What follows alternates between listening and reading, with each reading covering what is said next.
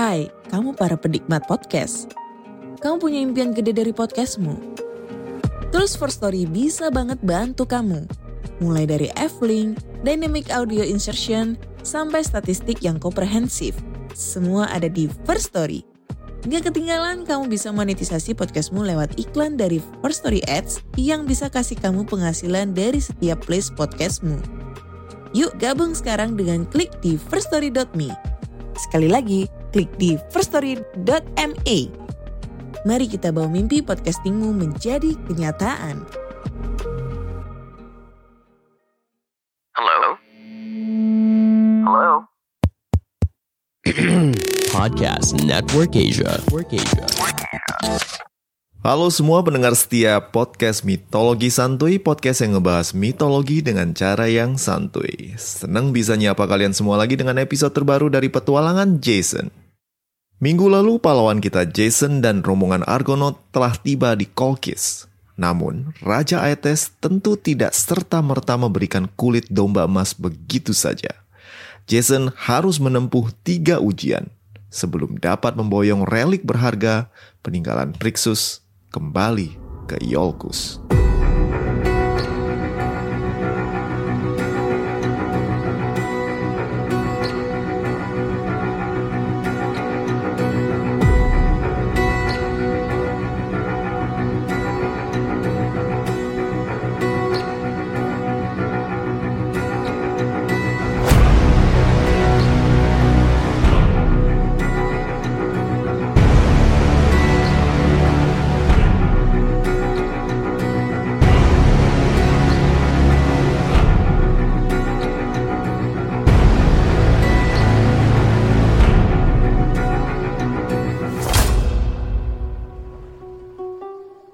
Ya ampun para dewa, kenapa kalian begitu kejam padaku? Gini amat gua mau jadi raja, udah bokap nyokap gua disandera, gua disuruh tugas aneh-aneh sama om gua yang psycho. Sekarang gua mesti berantem sama banteng prajurit naga, sama naga beneran juga.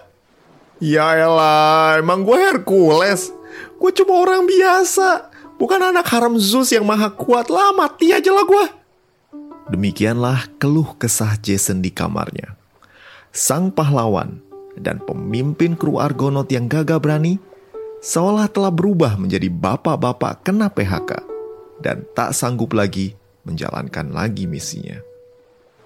Keluhan Jason yang meraung-raung penuh keputusasaan sampai ke telinga para dewi pelindungnya, Hera dan Athena. Gua kira Jason orangnya gagah kuat dan bisa diandelin. Baru gini aja, udah mewek. Salah pilih orang kayaknya gua. Ya dia ada benernya sih. Dia cuma orang biasa. Gimana bisa dia ngadepin 3 tantangan Aetes sendirian? Lu juga sih. Udah gua bilang pakai Hercules aja. Hah, najis. Pakai anak haram jadah. Enak aja. Justru gua nggak mau dia ikutan. Makanya gua buang dia dari Argo. Terus gimana sekarang? Apa kirim obat aja ke Colchis dan cabut nyawa Aetes? Jangan! Zeus gak akan seneng gue ngebantuin orang demi dendam gue. Apalagi dia belakangan lagi kalem gak selingkuh sana-sini. Ini gue juga yang ribet. Pakai rencana macem-macem buat hukum Pelias. Gue tahu. Gimana kalau kita pakai anaknya si Aetes buat bantuin si Jason? Kalsiope si janda? Bukan, yang satunya lagi, Medea. Medea itu pandai sihir dan dia pemuja Hekate. Dan gue yakin dia bisa jadi alat buat ngebantuin si Jason. Tapi kenapa dia? Dan bagaimana mungkin dia mau ngebantuin Jason? Apa yang lebih kuat dari uang dan kuasa? Tentu saja cinta. Kita akan buat dia jatuh cinta pada Jason. Untuk ini kita butuh bantuan Aphrodite. Hera dan Athena pun pergi mengunjungi Aphrodite di Pulau Siprus. Pulau yang dikenal sebagai tempat kelahiran sang dewi cinta dan asmara. Tidak butuh banyak bicara untuk membuat Aphrodite setuju dengan ide Athena. Sang dewi cinta telah lama menaruh kekesalan yang begitu dalam kepada Medea. Medea sang putri yang cantik dan mempesona telah lama mengabaikan penyembahan kepadanya dan sibuk mempersembahkan anjing hitam untuk Hekate, si dewi sihir. Alhasil, Aphrodite setuju untuk mengirim Eros guna memenuhi rencana Athena. Sang pemanah asmara pun turun ke istana Aetes dan bersiap dengan busur dan panah emasnya. Eros bergerak menuju kamar Medea yang baru saja selesai mempelajari buku sihir dan ramuan. Sang putri terlihat begitu cantik dengan rambut coklatnya yang terurai dan bibir merahnya yang tipis. Sepasang matanya yang hijau nan dingin tak mengurangi kecantikan Medea, tapi semakin menambah misterius dari dirinya yang memang sudah merupakan magnet bagi kaum Adam. Bahkan Eros pun terkesima menatapnya dan bergumam, "Ah, Jason, sungguh beruntung akan dicintai oleh gadis cantik ini." Eros yang tak kasat mata lalu membidik panahnya ke hati Medea. Jep, tepat sasaran. Usai memanah Medea, Eros masuk ke alam mimpi Jason yang lagi terlelap dalam tidurnya. Eros berbisik kepada pewaris tahta Iolcus tersebut satu nama, Medea.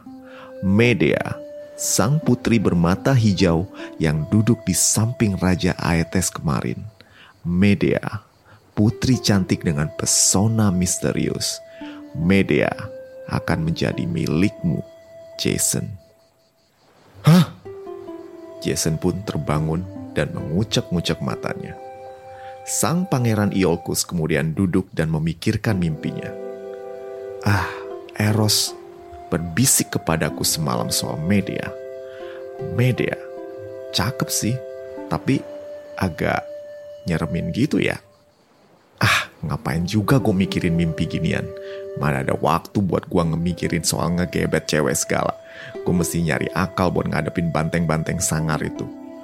Ah, tapi pertama-tama mending gue nyari toilet dulu nih. Mules nih perut."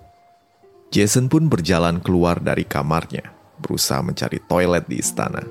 Sementara itu Medea tengah berada di balkon kamarnya, berusaha mencari tahu apa penyebab jantungnya berdebar-debar tak terkendali. Gelora hangat dan deru nafas yang tak biasanya ini membuatnya bingung. Terlebih ketika sepasang mata hijaunya menatap seorang pemuda yang tengah berjalan di lorong seberang kamarnya, Jason. Si pemuda Iolcus yang lancang meminta harta kerajaan Colchis kemarin. Tapi kenapa hari ini dia begitu gagah? Kenapa kemarin dia tidak menyadari rupa tampan sang pangeran dan tubuhnya yang gagah dan dadanya yang bidang? Muka Medea merona, menyadari bahwa tatapannya berbalas senyuman oleh Jason. Jantung Medea berdegup kencang, mengikuti gelora yang meletup-letup dalam dirinya. Medea kemudian berlari keluar dari kamarnya untuk menghampiri Jason. "Ah, selamat pagi Tuan Putri Medea. Ngomong-ngomong, aku butuh bantuanmu. Toilet? Belum selesai Jason mengucapkan kalimatnya, Medea langsung memotong. "Jason, aku bisa membantumu. Ayo ikut aku." Tapi... Medea kemudian menggandeng Jason dan membawanya ke kamarnya. Jason melihat altar untuk Hekate dan juga kumpulan gulungan kitab serta ramuan. Sungguh, Medea bukanlah putri kerajaan yang biasanya mengoleksi pakaian mewah atau perhiasan. Bagi Medea, pengetahuan akan sihir dan Hekate adalah yang terutama. "Jason, aku akan membantumu menghadapi 3 ujian ayahku." "Oh ya? Beneran? Serius? Tapi kenapa?" Karena aku mencintaimu, Jason. Aku mencintaimu dan akan ikut denganmu ke Yunani atau kemanapun dirimu pergi. Aku akan berada di sisimu selamanya." Jason seketika mengerti apa arti mimpi dan bisikan Eros tadi malam. Ternyata sang dewa cinta memang memberikan hati Medea untuknya. Dan Jason yang memang tertarik dengan figur Medea menyambut ungkapan dari putri yang cantik tersebut. Doa-doanya kepada para dewa telah terjawab dalam bentuk Medea, sang putri penyihir yang cantik jelita. Aku akan membuat salep, krim ramuan untukmu. Besok pagi, kau harus mengoleskan krim itu ke seluruh tubuhmu. Dari ujung kaki sampai ke kepala, semuanya. Kenapa? Omong-omong, gue nggak gitu biasa pakai body lotion, gue nggak gitu demen pakai krim-krim gitu. Jason. Ini bukan body lotion. Ini ramuan yang akan membuat badanmu kebal api agar bisa menghadapi banteng-banteng peliharaan ayahku. Dan ketika kau mengoleskan ramuan itu, jangan lupa berdoa kepada Hekate. Baiklah. Jason tanpa melakukan apapun telah mendapatkan bantuan dari para dewi dalam bentuk Medea.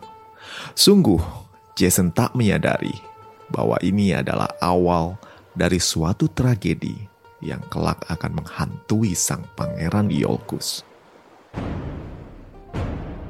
Keesokan paginya, di sebuah amfiteater di sebelah utara dari Istana Aetes, khalayak ramai telah berkumpul.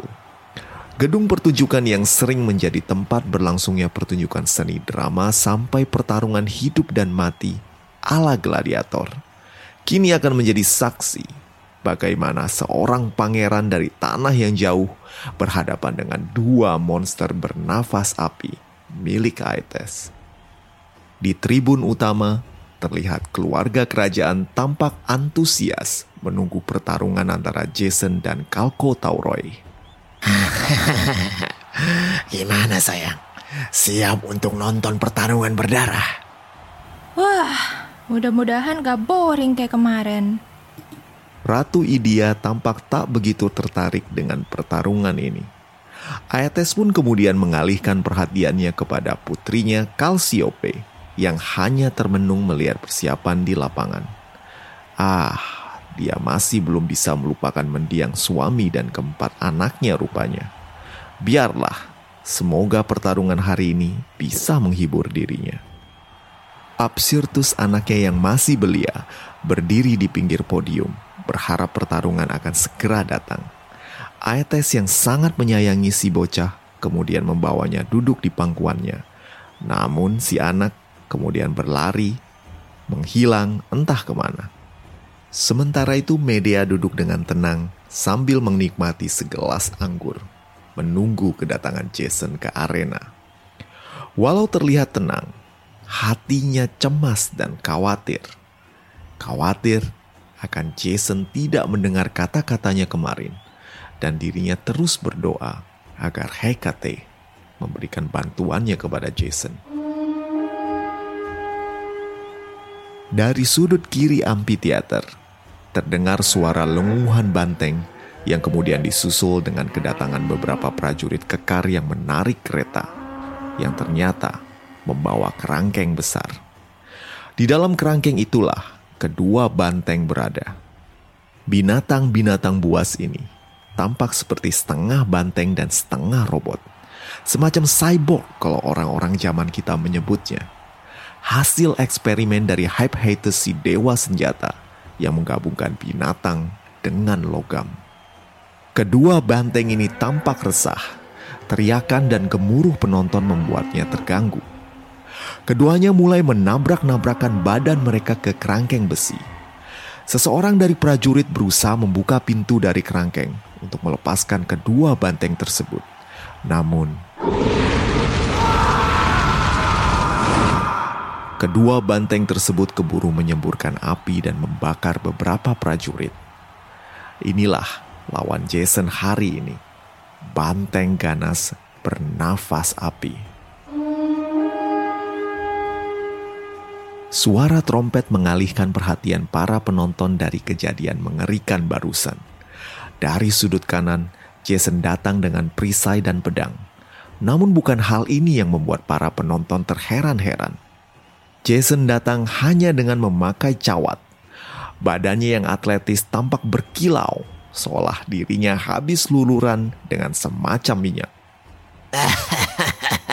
Bodoh, dia malah ngolesin badan pakai minyak. Yakin makin gosong dia. Ledek Aetes dari podium, sementara Medea menatap Jason dengan tajam. Medea berusaha menekan perasaan cintanya yang mungkin akan menimbulkan kecurigaan dari ayahnya yang paranoid.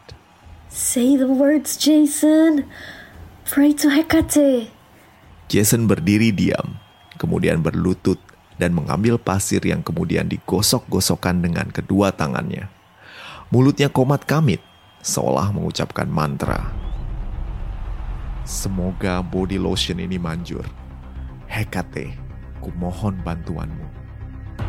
Belum sempat Jason berdiri dari posisinya, kedua banteng yang dari tadi memang sudah resah akibat provokasi penonton, kemudian langsung menerjang Jason.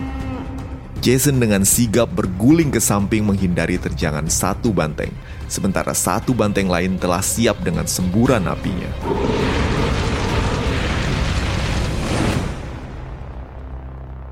Nah, apakah Jason akan gugur, mateng, atau kosong di arena? Untuk kelanjutan dari kisah Jason, silakan tunggu episode minggu depan. Yang sabar ya. Pertama-tama gue pengen ngucapin terima kasih untuk seseorang yang sudah traktir gue di laman Traktir Mitologi Santuy, dan juga buat teman-teman gue yang udah ngebantuin isi suara di episode kali ini. Norma, Santi, Syah, dan juga bini gue sendiri. Thank you untuk bantuan kalian. Tanpa bantuan kalian, tentu saja episode ini bakal garing. Buat teman-teman sekalian yang pengen dukung podcast Mitologi Santuy, silakan mampir ke laman Traktir Mitologi Santuy yang tersedia di deskripsi episode. Terima kasih buat bantuannya semua. See you and bye.